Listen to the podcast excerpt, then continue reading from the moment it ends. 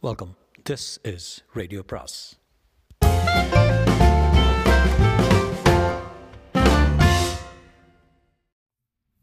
சுஜாதாவின் கனவு தொழிற்சாலை பாகம் பனிரெண்டு. ஆட்டோ ரிக்ஷாவுக்கு சரியான சில்லறை கொடுத்துவிட்டு விஸ்வநாதன் மறுபடி ஆனந்த மெடிக்கல்ஸ்க்கு வந்து விசாரித்தான். ஃபோன் வந்ததா? எனக்கா? இல்லைங்க அம்மாவுக்கு அவங்க தான் அட்டன் பண்ணாங்க. யாருன்னு சொன்னாங்களா? அவர் சொல்லிங்க. விஸ்வநாதன் தன் சிறிய பெட்டியையும் காற்று தலையணையும் சேகரித்து கொண்டு உள்ளே சென்றான். யார்? சுந்தரமா? சுந்தரம் எதற்கு ஃபோன் செய்ய வேண்டும்? அதுவும் இரண்டு மூன்று தடவை. மெல்ல மாடி ஏறி தன் மனைவியை நோக்கி சென்றான். கதவை தட்டினான். யார்? என்று அவள் குரல் அளித்தது அதான் விஸ்வநாதன் என்றான். கதவு திறந்தது. இன்னும் அவள் குளிக்கவில்லை. அடா வந்துட்டீங்களா? இப்போ தான் உங்களுக்கு லெட்டர் எழுதிட்டு இருக்கேன் என்று சிரித்தாள். மௌனமாக உள்ளே வந்து உட்கார்ந்தான். ஒரு நிமிஷம் காப்பி கொண்டு வரேன் என்று உள்ளே சென்றான். அடுத்த அறையிலிருந்து ட்ரெயினில் இடம் கிடச்சதா? நன்னா தூங்கினேளா? என்றாள். விஸ்வநாதன் எழுந்து அலமாரியை பார்வையிட்டான். சினிமாவின் பாதி டிக்கெட் சினிமா பத்திரிகைகள். ஏதாவது கடிதம்? அவன் எழுதிய கடிதத்தை தெய்வத்தின் குரல் அடையாளமாக வைத்திருந்தான். காப்பியை ஒரு தடவை சாப்பிவிட்டு அதை கீழே வைத்து விட்டான். ஏன்? சக்கரை சரியில்லையா? யார்? ஃபோன் பண்ணது? என்றான் நிதானமாக. கல்யாணி ஸ்தம்பித்து நின்றான். என்னது? நான் இல்லாத போது உனக்கு ரெண்டு மூணு தடவை யார் ஃபோன் பண்ணதுன்னு கேட்குறேன் கேள்வி புரியுறதா? அவள் மௌனமாக இருந்தாள். சுந்தரமா? இல்லை. என்றாள் ஈனமாக. கப்பாவா? தலையாட்டினாள். என்ன யாருமா? அவள் அவனிடம் இந்த சற்று பின்வாங்கினாள். உள்ளுணர்வில் அடிக்கப் போகிறானோ என்ற பயம் கல்யாணிக்கு கை நடுங்கியது. அவளுக்கு பொய் சொல்ல வரவில்லை. அந்த அருண் என்றான் என்ன பேசினா? என்றான் குறைவாக. வந்து வந்து சௌக்கியமான்னு கேட்டான். நான் உடனே வச்சுட்டேன். அவ்வளோதான் இதை நீ நம்ப சொல்கிறியா அவனுக்கு எப்படி நாம் இங்கே இருக்கிறது தெரிஞ்சது? எப்படி பக்கத்து மெடிக்கல் ஷாப் நம்பர் தெரிஞ்சது? எனக்கு சொல்ல தெரியலையே என்றான். மூணு தடவையும் சௌக்கியமான்னு கேட்டானா? இல்லைண்ணா. இல்லை ஒரே ஒரு தடவை தான் செஞ்சான். நான் வேறு எதுவும் பேசலை. எங்கள் அப்பா அம்மா அண்ணா சாமி சத்தியமாக சொல்கிறேன் அதுதான் நடந்தது. அவனை எங்கே போய் பார்த்த? ஐயோ இல்லைண்ணா. முதல்ல நீ தானே அவனை ஃபோன் பண்ணி வரவழைச்ச? ச்சே ஏன் இப்படி என்னை கொடுமைப்படுத்துறீங்க? நடந்தது தான் நீங்கள் வேணால் உடனே அவனுக்கு ஃபோன் பண்ணி கேளுங்க. அவன் நம்பர் தெரியுமா? தெரியாது தெரியாது. என்று அழுதான். நான் ஏன் அந்த நாய்க்கு ஃபோன் பண்ணணும் வெக்கம் கட்டவளை நாலு நாள் ஊரில் இல்லாத போது டெலிஃபோன் பண்ணி அவனை வரவழைச்சியா? ரெண்டு பேரும் எந்த ஹோட்டலுக்கு போனீங்க? பணம் கொடுத்தானா? இல்லை உனக்கும் எனக்கும் அமர காதல் அப்படின்னு சொன்னானா? ஐயோ அபான் போய். என்ன இப்படி என்ன போட்டு?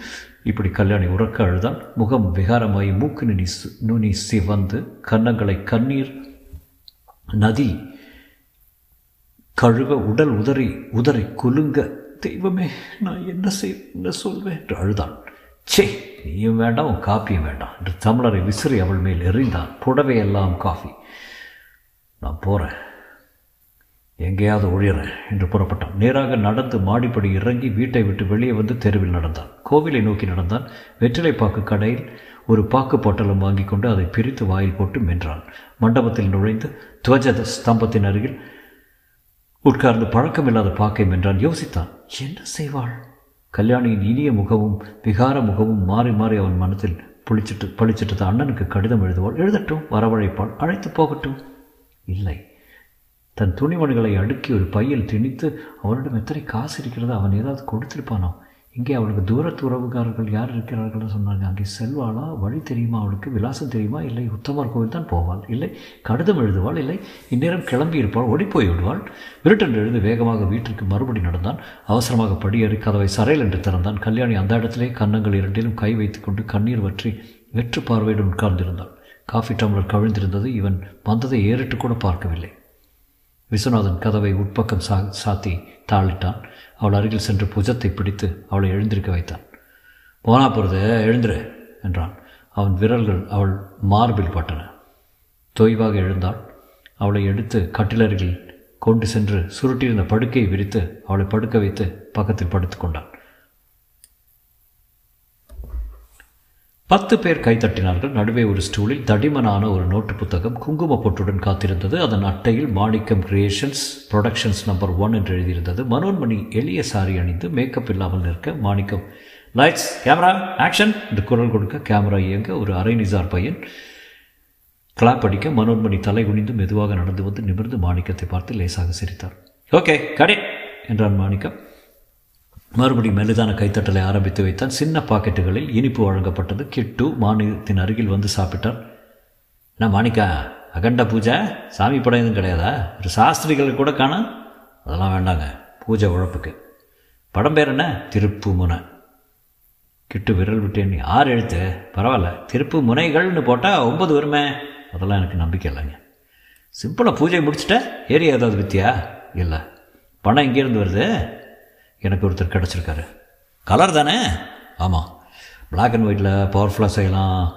ஆனால் பிளாக் அண்ட் ஒயிட் இப்போ செத்து போயிடுச்சுல்ல ஏழு ரூபாய் ஆகிடுமே அதை பற்றி இப்போ நான் இப்போ கவலைப்படல. முதல் ஷெட்யூலில் நாளையிலேருந்து தொடர்ந்து பதினஞ்சு நாள். எல்லோரும் புதுசு இன்ஸ்டியூட் ஆளுங்க துடியான ஆளுங்க. ஒழுங்காக ஸ்கிரிப்ட் வச்சுருக்கேன் ஒத்துழைப்பும் வச்சுருக்கேன். அது எப்படி போதும் பாருங்களேன் முடிச்சு காட்டுறனா இல்லையான்னு. மனோன்மணி அவர்கள் அருகில் வர. என்ன மனோ? இளந்தலைவன் ரஷ்ஷை பார்த்தேன். டாப்பாக இருக்கு. மற்றொரு சீமா உருவாகிறாள்னு போட்டு சொல்லட்டுமா? கிளாசிக் ரேப்பு என்றார் கிட்டு. மனோ நாளைக்கு காலையில் லொக்கேஷன் வந்துடு வண்டி எதுவும் கிடையாது. பப்ளிக் ரிலேஷன்ஸ் கூட கிடையாதா? எல்லாம் நான் தான் கிட்டு. எனக்கு கவலையாக இருக்கு? கவலைப்படாதீங்க கிட்டு. அந்த அருமை ராசன் பணத்தை திருப்பி கொடுத்தீங்களா இல்லையா? கொடுத்து மேலே மூணு பாட்டுக்கு அட்வான்ஸ் வாங்கியாச்சு. அந்த விருப்பு சிரிப்பு பாட்டு டாடாடாடா என்ன டியூனுங்கிற பிச்சு உதறிட்டாங்க. கம்போசிங்கில் உட்காந்துருக்காரு இந்த மாதத்துக்குள்ளே இன்னும் மூணு படம் புக் ஆயிரும். மன்னனியா?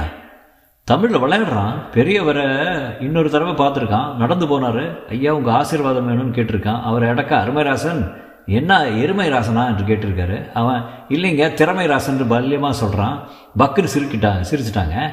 பார்த்துட்டே இருக்கேன் பெரிய ஆளாக வந்துடுவான் நான் வரேன். அஞ்சாவதுல இன்னொரு பூஜை இருக்கு.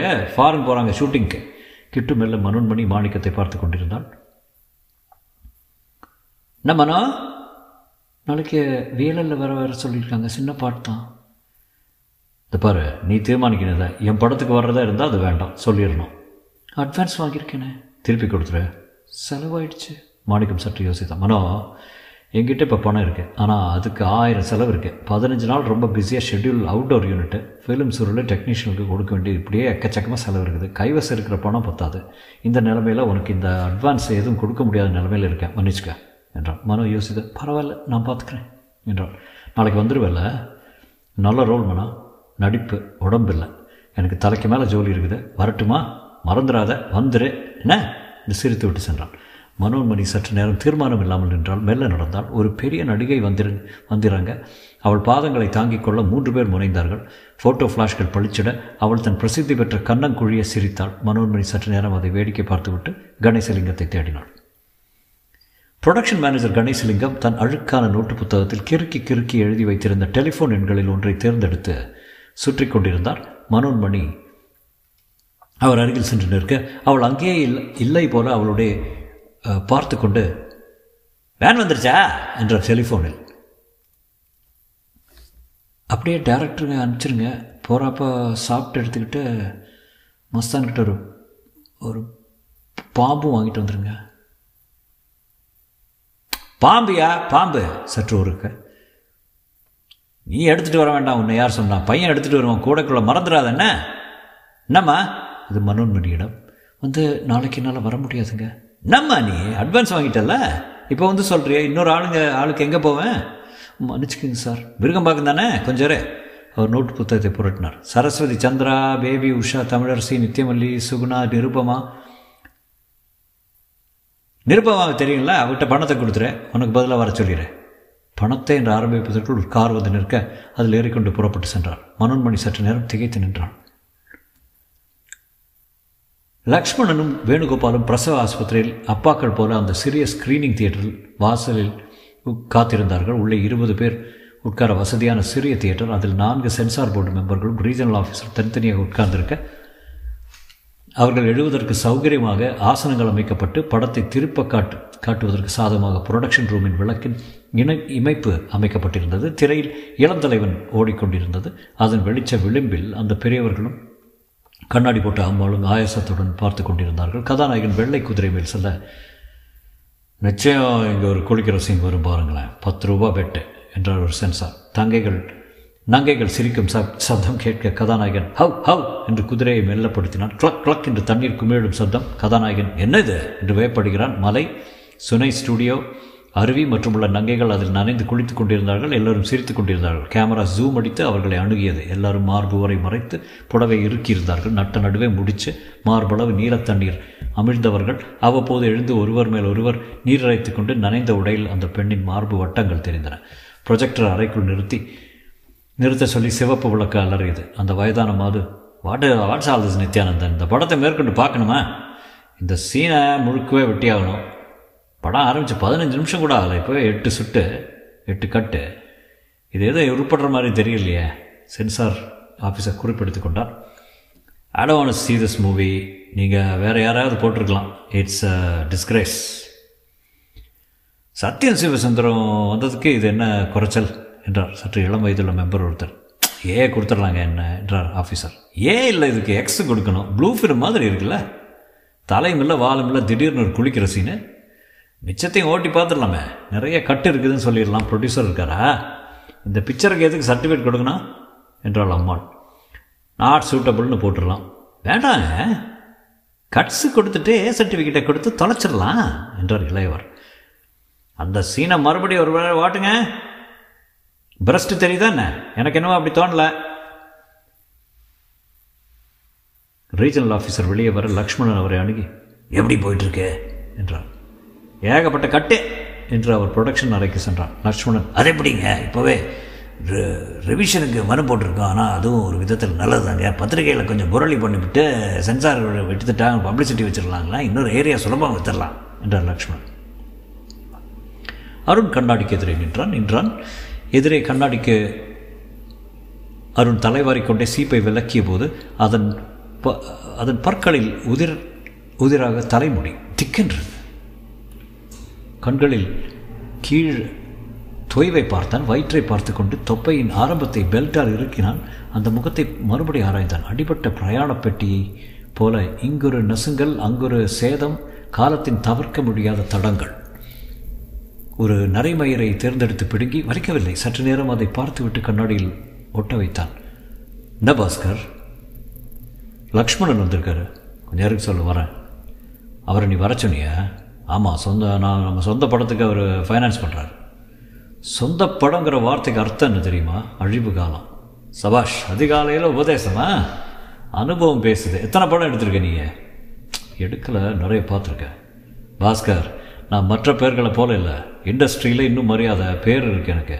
நான் எடுக்க போகிறது நிச்சயமாக வெற்றி பெற்று வெற்றி படம். மூணு ஹீரோயின் கலரு சினிமாஸ்கோப்பு சரியான location direction music super Rati சிப்ரியா Sridevi எல்லாரையும் கேட்டுட்டேன். அருண் உங்களுக்கு இல்லாத கால் ஷீட்டானுட்டாங்க நோ மிஸ்டர் பாஸ்கர் இந்த கூறி தவறாது. பாஸ்கர் அவன் உற்சாகத்தில் ஒரு சிறு பங்கு கூட காட்டாமல் ஹாலில் இருக்கேன். வரையா என்றான். பிரேம் எங்கே? ஹைதராபாத் பதினஞ்சு நாள். ஷெட்யூல் எட்டாம் தேதி தான் வருவா. வீட்டில் ஒருத்தரும் இல்லையா? நிம்மதி. நீ எதுக்கு இருக்க? போய்ட்டு தானே? பாஸ்கர் முறைத்தான். அருண் மறுபடியும் அதை சொல்லாத. ஒரு நாள் நிஜமாகவே போயிடுவேன் என்று புறப்பட்டான். சத்தியம் சிவன் சுந்தரில் வந்தது ம். புறப்பட்டு விட்டான்.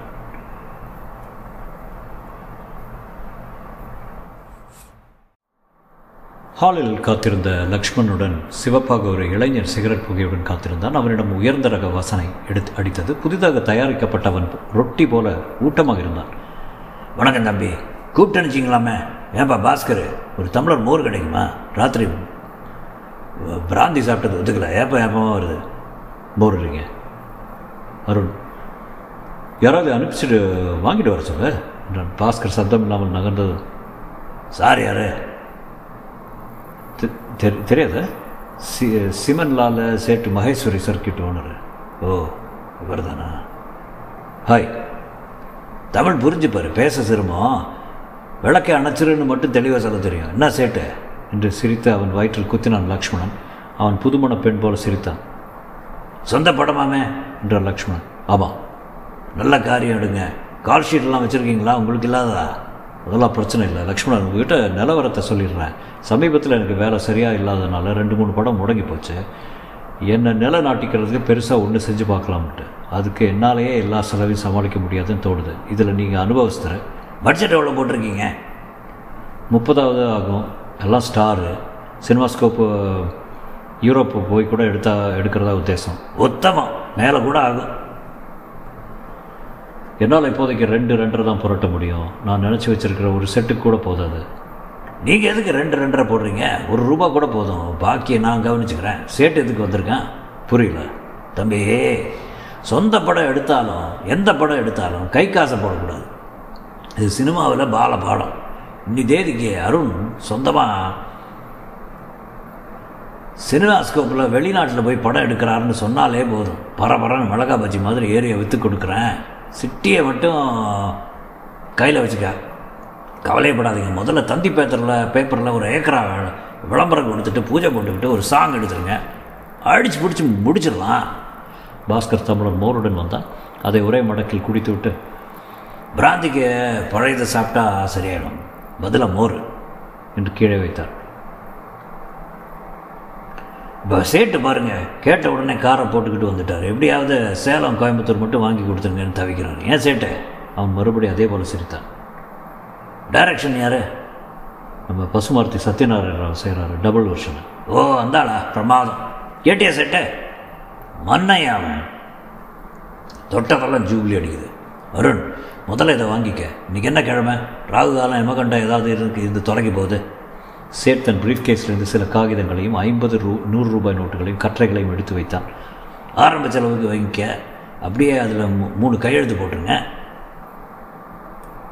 ஸ்டாம்ப் காகிதத்தில் டைப் அடித்திருந்தது.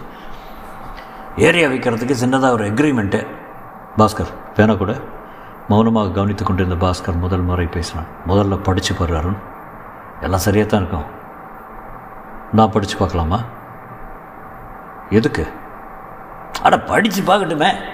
இதில் என்ன? எப்போதும் போல் அக்ரிமெண்ட் தான். ரெண்டு ஏரியாவுக்கு உண்டான பிரிண்ட் அட்வான்ஸ் வாங்கினது ரசீது. அவ்வளோதானே இல்லைங்க பூரா படித்து தான் கையெழுத்து போட முடியும் என்ற பாஸ்கர் தீர்மானமாக என்னது? ஆரம்பத்திலேயே அச்சானியம்மா நாங்கள் எங்கே போகிறோம் நீங்கள் எங்கே போகிறீங்க படிச்சுட்டு சில இடங்களில் மாற்றணும்னா கிழிச்சு போட்டுட்டு மாற்றி எழுதிக்கிட்டா போச்சு. நம்பிக்கை தானே? இல்லைங்க. எதுக்கு அருண் குறுக்கிட்டார் லக்ஷ்மணன் அதை கொடுங்க. என்று பிடுங்கினான் குண்டு பையன் பையிலிருந்து பேனாவை எடுத்தான் கையெழுத்திடம் கையெழுத்திட்டு அவரிடம் கொடுத்தான். அதை வாங்கி கொண்டு இந்தாங்க இது உங்கள் காப்பி. பாஸ்கர்கிட்ட கொடுங்க படித்து பார்க்கட்டும். தம்பி மின்னல் வேகம். இதே சூட்டில் பூஜையை முடிச்சுக்கிட்டு படத்தை துவங்கிறதுக்கு ரெண்டரை லட்சம் பண்ணிடலாம். உங்கள் இளந்தலைவன் என்னாச்சு? சென்சாரில் ரத்த காயமாமே? ஏன் கேட்குறீங்க முதல்ல சர்டிஃபிகேட் கொடுக்க மாட்டேன்னுட்டாங்க. அங்கே இங்கே அழுத்தி அவசரமாக ரிவிஷன் போட்டு வெட்டி ஒப்பேத்தி ஒரு ம ஒரு மாதிரியாக ரிலீஸ் பண்ணிட்டேன். குளிக்கிற சீனை வெட்டிட்டாங்க. ரேப் சீனை விட்டுட்டாங்க. பத்திரிகைக்காரன் கிழிச்சிட்டான் ஆபாசம்னு. பதினஞ்சு நாளாக எல்லா சென்டர்லேயும் ஃபுல்லாக ஓடிட்டுருக்கேன் பருவக்குளம்னு அடுத்த படத்துக்கு பூஜை போட்டுட்டேன். நான் வரட்டுங்களா? அருண் சிரித்துக்கொண்டே வாங்க என்று சேவித்தான். லக்ஷ்மணன் வாயற்படியில் தயங்கி திரும்பினார் தம்பி ஒன்று சொல்வேன் கோவிச்சுக்காதீங்க. சொல்லுங்கள் இதே வாசப்படியில் ஆறு மாதத்துக்கு முந்தி வந்தபோது இந்த கிழவனை அலட்சியம் பண்ணீங்க. இன்னைக்கு நிலமை மாறி போச்சு பார்த்தீங்களா இதில் நம்ம ரெண்டு பேருக்குமே பாடம் இருக்குது இல்லை என்றான். அருண் சற்று முகம் சிரித்து ஆமாங்க. இப்போ எல்லாம் நான் மாறி போயிட்டேன். கல்யாணம் செய்துட்டேன் என்றான். வரட்டுங்களா? வரேன் என்று சேட்டு மறுபடியும் புதுமண பெண் புன்னகை செய்துவிட்டு சென்றான். குள்ள மேஜையில் நாட்டு நோட்டுக்கற்றைகளையும் ஸ்டாம்பு பத்திரமும் கிடந்தன பாஸ்கர் அருணையை பார்த்து கொண்டிருந்தான். நீ செய்கிறது மடத்தனம் என்றார் நிதானமாக பாஸ்கர் போதிசத்துவர் மாதிரி உன்னோட உபதேசம் கேட்டு அழுத்து போச்சு எனக்கு. நீ நல்ல செக்ரட்டரி தான் இன்கம் டேக்ஸு ஆடிட்டு போக்குவரத்து கால் ஷீட்டு லொட்டு லோஸ்க்கு எல்லாத்தையும் திறமை. அங்கே நின்று போயிடுறது உனக்கு விஷன் இல்லை பாஸ்கரை ஓவர் எஸ்டிமேட் பண்ணி தலைக்கு மேலே தூக்கி வச்சுட்ருக்கேன்னு பிரேம் சொன்னது சரிதான். இல்லை அருண் நான் ஒரு வேலைக்காரன் தான் சாரி என் எல்லையும் மீறிட்டேன். புது படத்துக்கு முதல்ல பூஜை ஏற்பாடு செய்கிறேன் படத்தை எடுத்து பத்திரமா வச்சுக்க. வரேன் என்று சொன்னான். பெசிமிஸ்ட் என்றான். கதவை பார்த்து அருண். மேஜை மேல் இருந்த நோட்டு நோட்டுக்கற்றைகளை பொறுக்கி கட்டை விரலால் நெருடினான். சற்று பழைய நோட்டுகள் கருப்பு பணம். அவனுள் ஒரு ஐஸ் கட்டி நழுவியது. என்ன காரியம்? தைரியமா இல்லை துடுக்குத்தனமா? அருணுக்கு யாருன்னாவது பேச வேண்டும் போல் இருந்தது. மணியை பார்த்தான். எட்டு ஐந்து. பிரேம் எழுந்திருத்திருப்பாள். ஹைதராபாத்தில் இருக்கிறாள். தூங்கி எழுந்திருப்பாளோ? சாளுக்கிய ஹோட்டலில் தங்குவாள். எப்போதும் அவளுக்கு ஒன்பதாம் நம்பர் அறை வேண்டும் பிரேமிடம் சொல்ல வேண்டும் அவள் பணமும் கொஞ்சம் வேண்டும். அவளின் மனைவி ஹைதராபாத்துக்கு எஸ்டிடி இருக்கிறதா? ஹோட்டல் நம்பர் தெரியாதே. ட்ரங்க் புக்கிங்கை கூப்பிட்டான். ஹலோ ஹைதராபாத் ஹோட்டல் சாளுக்கியாவுக்கு ஒரு ட்ரங்க் கால் பண்ணுங்கள் நம்பர் காலு ஆமாம் என் நம்பர் வந்து காத்திருந்தான். பிரேம் நிச்சயம் சந்தோஷப்படுவாள். முதல் தடவை பாஸ்கரை கேட்காமல் தீர்மானித்த விஷயம் இது என்று சொல்ல வேண்டும். தீர்மானித்தாகிவிட்டது. அகலக்கால் வைத்தாகிவிட்டது. பிரேமை இதில் சேர்த்து விட வேண்டும். அவளுக்கு ஒரு கெஸ்ட் ரோல் கொடுத்து விடலாம். மூன்று பேரையும் நிராகரித்து அவன் கல்யாணம் செய்து கொள்ளும் கொள்ளப்போகும் கடைசி கிராம பெண்ணாக அவள் வரட்டும். சரியான ஐடியா கிராம பெண். பிரேம். கல்யாணி தோளில் ஒரு வண்ணச்சேலையுடன் இடுப்பில் குடத்துடன் வாய்க்காலை நோக்கி தலை குனிந்து நடந்து செல் செல்ல அவள் பாதசரத்தில் சல் சல் வா கல்யாணி. மாமி அம்மா அமிர்தாஞ்சன் வாங்கிட்டு வர சொன்னா உடனே ஓடிப்போய் அமிர்தாஞ்சனை எடுத்து மாடிக்கு சென்று மறைத்து வைத்துக்கொண்டு எங்கடா போச்சு? விஜு அமிர்தாஞ்சன் எங்கடா? இங்கே இருக்க. கொண்டு வாயேன் ஷேவ் பண்ணிட்டு இருக்கேன். ஒரு காரியம் செய்ய. என்னால் மாடிப்படி ஏற முடியாது. விஜுக்கிட்ட போய் வாங்கின்றேன். ஷேவ் பண்ணிக்கிறதான் பொய்யப்பாரு மௌனமாக கையை பிடித்து இருக்க கை வளையல்களுடைய அருகே அவளை இழுத்து ஒரு முத்த முத்திரை. திமிரிக்கொண்ட ஒரே ஓட்டம் அந்த உடைந்த வளையலை பத்திரப்படுத்தி டெலிஃபோன் ஒலித்தது. Hotel Chalukya room number nine please just a minute இப்போதும் பெட்டியில் தேடி பார்த்தால் அந்த வளையல் துண்டு இருக்கும். Hello Prem hello hello Prem சற்று நேரம் மௌனம். ராங் நம்பர் என்றது ஒரு ஆண் குரல் இரவு பதினொன்றரை மணிக்கு கார் கதவு சத்த சாத்தப்படும் சப்தம் கேட்டது. அதன் பின் செருப்பு சத்தம் மெலிதான விசில் சத்தம். காதல் வந்துடுச்சு என்றது வார்த்தையின்றி. அப்போ நாளைக்கு காலையில் எட்டு மணிக்கு ரெடி ஆகிடுங்க அண்ணே. சரிங்க. கதவு தட்டப்படும் சத்தம். கண்ணை துடைத்து கொண்டு அவசரமாக தலையை கோதிக்கொண்டு புடவையை சரி செய்து கொண்டு திறந்தாள் சகாயமேறி அருமைராசன் உள்ளே நுழைந்தான். தலை கலைந்திருந்தது. ஜிப்பாவினுள் வலை பனியன் தெரிந்தது. வெற்றிலை பாக்கு போட்டு முடிக்காமல் கன்னத்தில் அடக்கியிருந்தான். சாப்பிட்டியா மேரி? என்றான். தன் மூக்கை கையால் திரையிட்டு கொண்டு இல்லைங்க. நேராக போய் அறையில் டயல் இல்லாத டெலிஃபோனை தட்டி காட்டேஜ் நம்பர் பதினாறில் ஒரு பாம்பே மெயில்ஸ் அனுப்புங்க என்றான். வேண்டாங்க. எனக்காக இது காத்திருந்த? உங்களுக்கு முந்தைய எப்பாவது சாப்பிட்ருக்கேனா என்றான். அருமராசன் அவள் அருகே வந்து கையை எடுத்து கன்னத்தில் தொட்டுக்கொண்டு என்னை தொடு மேரி. மன்னிச்சு. சாரி. என்று சிரித்தான். மெலிதாக ஆடினான் காலையிலிருந்து ராத்திரி வர சந்தம் நாலு பாட்டு இதை என்று பக்கவாட்டு பையிலிருந்து நூறு ரூபாய் நோட்டுகளை உதிர்த்தான். அஞ்சு கா காசுக்கு பிளாட்ஃபாரத்தில் சிங்குக்கு சென்று ரத்த நேரத்தில் அகலமாக துப்பினான். தொடர்ந்தான். பிச்சை எடுத்தோம். இப்போ பாரு. உங்ககிட்ட என்னமோ வாசனை வருது. ஒன்றுமில்லை மேரி அதெல்லாம் சாப்பிட்றதில்ல. டக் டக் என்று தட்டிக்கொண்டு கதவை திறந்து அகலமான தட்டில் கிண்ண கிண்ணமாக அபிரவிதமான உணவு கொண்டு வந்து ஒரு வெள்ளை உடை வெயிட்டர் வைத்துவிட்டு அருமைராசனும் பில்லில் கையெழுத்து வாங்க காத்திருந்தான். நீங்கள் சினிமா சம்ம சம்மந்தப்பட்டாங்களா சார் ஏன்பா? இல்லை கேள்விப்பட்டேன். நடிகருங்களா? இல்லைப்பா பாட்டு எழுதுறவன். சார் பேர் என்ன? அருமைராசன் வார்த்தைகள் சிக்காத சிரிப்பு. ஆ அதே தான் என்று மேரியை பார்த்து கொண்டான் அப்படியா? அந்த பாட்டுக்காகவே நான் மூணு தரம் படம் பார்த்துனுங்க சந்தோஷம். மறுபடி மேரி கை கொடு பிரதர் எப்படி சார் அந்த மாதிரி வரிகள் போட முடியறது உங்களுக்கு? அது என்ன வைரமணி கற்களை? சொர்க்கத்தில் விலை பேசும் வைரமணி கற்கள். கை கொடுங்க. மேரி இவர் உங்கள் மாதிரி வெயிட்டராக இருந்தவருங்க என்றான்.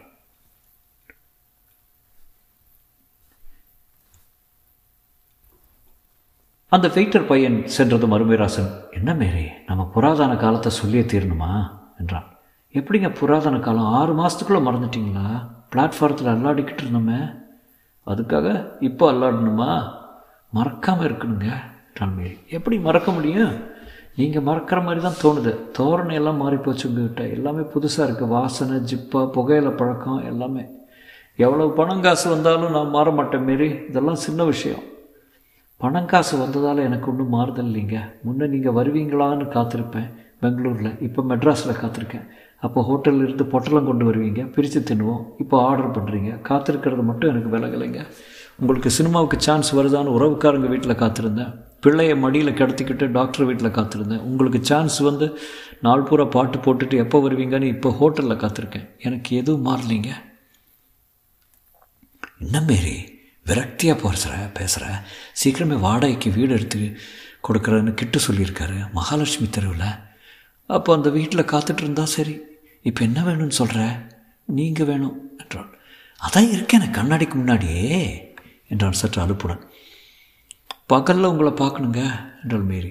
அருமைராசன் மேல்நாட்டு சிகரெட் பற்ற வைத்து கிளிக் என்றது லைட்டர் அன்புள்ள அண்ணாவுக்கு அநேக நமஸ்காரங்கள். இங்கு நான் இவர் இருவரும் சௌக்கியம். அங்கு அப்பா அம்மா சௌக்கியத்திற்கு லெட்டர் போடவும். அண்ணா இந்த கடிதத்தை ரொம்பவும் தயங்கி நீண்ட நேரம் யோசித்து விட்டு தான் எழுதுகிறேன். சமீபத்தில் இவர் என்னிடம் நடந்து கொள்கிற விதம் சரியாக இல்லை எதற்கெடுத்தாலும் சந்தேகப்பட்டு விபரீத பேச்சுக்கள் பேசுகிறார். அந்த அருண் சமாச்சாரத்தை குத்தி குத்தி காட்டுகிறார்.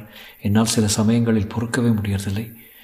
அந்த அருண் ஒரு தடவை பைத்தியக்காரத்தனமாக பக்கத்து மருந்து ஷாப்புக்கு ஃபோன் செய்துவிட அது இவருக்கு தெரிந்து போய் என்ன ஏது என்று விசாரிக்காமல் பெருசாக கற்பனை பண்ணி கொண்டு என்னை போட்டு பிள்ளை பூச்சி மாதிரி முழு முழு என்று அரித்து கொண்டிருக்கிறார் இந்த ரேட்டில். குளத்தில் போய் விழுந்துடலாமா என்று கூட தோன்றுகிறது.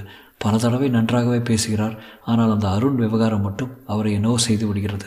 ரொம்ப நாள் இவருடன் தாங்கி வாழ முடியும் என்று தோன்றவில்லை. ஒன்றும் புரியாமல் குழம்பி போய்தான் இதை உனக்கு எழுதுகிறேன். என்னை கொஞ்ச நாள் வந்து அழைத்து போயேன் இல்லை?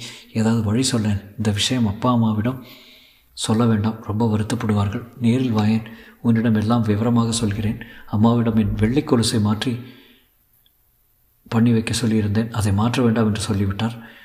வெள்ளி இன்னும் என்ன விலையேறுமாம் அப்பாவின் முட்டு வேலி தேவையில்லையா? தேவையில்லையா? நீ வரும்போது உன் ஜாதக காப்பி ரெண்டு எடுத்து வரவும். இப்படிக்கு உன் பிரியமுள்ள தங்கை வி. கல்யாணி. என்ன எழுதிட்டு இருக்க கல்யாணி? திடுக்கிட்டு கடிதத்தை புத்தகத்தின் அடியில் மறைத்தாள். என் அண்ணாவுக்கு கடிதாசி. அண்ணாவுக்கா அருணுக்கா? ஏன் சட்டுன்னு மறைக்கிற? ஆரம்பிச்சாச்சா? அண்ணாவுக்கு தான் எங்க காட்டு? குரல் இறங்கி போய் என் அண்ணாவுக்கு நான் என் சொ நான் சொந்த விஷயம் எங்கள் ஆத்து விஷயம் எல்லாம் எழுதிட்டுருக்கேன். என்றான். ஏன் நான் அதை படிக்கக்கூடாதா? நான் உன் புருஷன் தானே? இன்னும் எழுதி முடிக்கல. பொய் சொல்கிறேன் நீ உன் அண்ணாவுக்கு எழுதலைன்னு தெரியுறது. ஐயோ இதை பாருங்க அன்புள்ள அண்ணாவுக்கு. என்று கடிதத்தின் ஆரம்பவர்களை மடக்கி காட்டினான். முழுக்கப்படியே. நீங்கள் ஏன் பர்சனல் லெட்டரை படிக்கணும்? அதில் என்னை பற்றி அவதூறாக இதை எழுதியிருப்பிய. அதனால தான். ஐயோ எனக்குன்னு ஒரு சின்ன அந்தரங்கம் கூட கிடையாதா தெய்வமே? உனக்கு எதுக்குடி அங்கே அங்க? இப்போ அதை கொடுக்க போறியா இல்லையா? மாட்டேன். குடு! என்று அவள் பால் பாய்ந்தான் கல்யாணி அவசரமாக அந்த கடிதத்தை கிழித்து துண்டு துண்டாக்கி தூர எறிந்தாள். ஒரு கணம் விஸ்வநாதன் அயர்ந்து விட்டான். முதல் முறை கல்யாணி தெரிவித்து எதிர்ப்பது அடிக்க கை ஓங்கினான். ஈரக்கண்களால் அவனை எதிர்த்து முறைத்த நின்ற அவள் மௌனப்பாணியில் ஒரு புதிய விரோதம் இருந்தது. விஸ்வநாதன் காகித துண்டுகளை கவனமாக பொறுக்கி பைக்குள் போட்டுக்கொண்டு அடுத்த அறைக்கு சென்றான். அப்படியே நின்று கொண்டிருந்தாள் கல்யாணி. அவளுக்கு புரியவில்லை. இப்படிப்பட்ட ஜனங்கள் இருக்கிறார்களா? படிச்சிடுறான் படிச்சிடுறான் ஒட்ட வச்சு என்று அவன் குரல் கேட்டது. வாழ்க்கையில் இந்த விதமான சிக்கலம் இருக்கிறதே. கணவன் மனைவிக்கு இடையில் இப்படியும் ஒரு சண்டையா? நான் அவனை நினைக்கவில்லை என்று நாசமாய் போன உண்மையை எப்படித்தான் நிலைநிறுத்துவேன்? அடம்பிடிக்கும் குதிரையைப் போல நகரமாட்டேன் என்கிறானே. சொந்த அண்ணனுக்கு ஒரு கடுதாசி எழுதக்கூடாதா? அண்ணனுக்கு எப்படியாவது செய்தி தெரிவித்து வர வைத்த வேண்டும். என்னால் ஒண்டியாக சமாளிக்க முடியாது. ஆண் பிள்ளைக்கு ஆண் பிள்ளை பேசி திருத்து கொள்ளட்டும். அடுத்த அறையில் நிதானமாக இவர் என்னிடம் நடந்து கொள்கிற விதம் சரியாக இல்லை என்று படித்துவிட்டு சபாஷ் என்றான். வெளியே வந்தான். நான் ஆஃபீஸ்க்கு போகிறேன் வெளியில் சாப்பிட்டுக்கிறேன். கதவை சாத்தி விட்டு ஜன்னலில் நின்றான். பார்த்தான். கல்யாணி இப்போ எல்லாம் திருட்டு பயம் ஜாஸ்தியாக இருக்கு கதவை வெளியே பூட்டிட்டு போகிறேன் என்றான். கிளிக் என்றது பூட்டு.